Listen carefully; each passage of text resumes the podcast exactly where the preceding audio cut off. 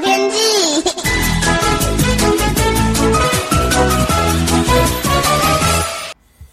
各位朋友好，我是彭启明。天鹅台风呢，在周末显著的增强，以中心最大风速为指标来看的话，不到二四十八小时内，有一个低压转为超强台风哦。那中心的最大风速呢，达到每秒六十五公尺，超过二零一三年重创菲律宾的海燕台风，也成为今年的台风或飓风的这个风王哦。那周日凌晨呢，在当地时间四点半，在菲律宾中部岛屿登陆，目前减弱为轻度台风啊，也进入这个南海哦，将进入南海当中。呃，周三四呢，将会登陆越南。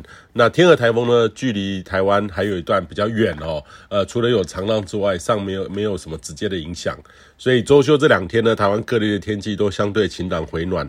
虽然说东北部宜兰呢，或是北部东半部，还是有一些偶有一些局部的短暂的飘雨。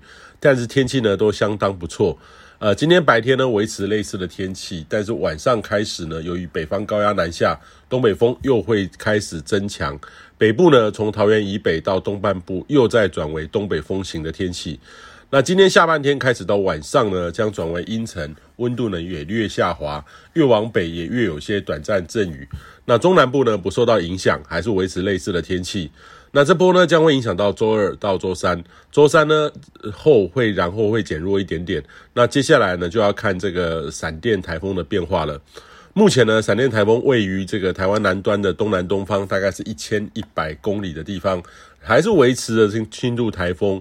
目前还正位于一个两个高压中心的这个安行场当中，哈，缺乏导引气流，只让台风呢呃在几乎在原地在打转哦。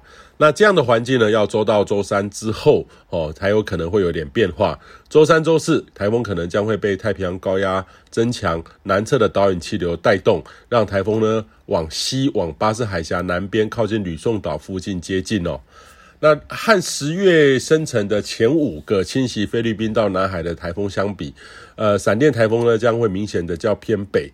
那未来距离将会远近呢，将会影响到台湾的东部、东北部还有南部的这个降雨天气呢，将会显著的转差哦。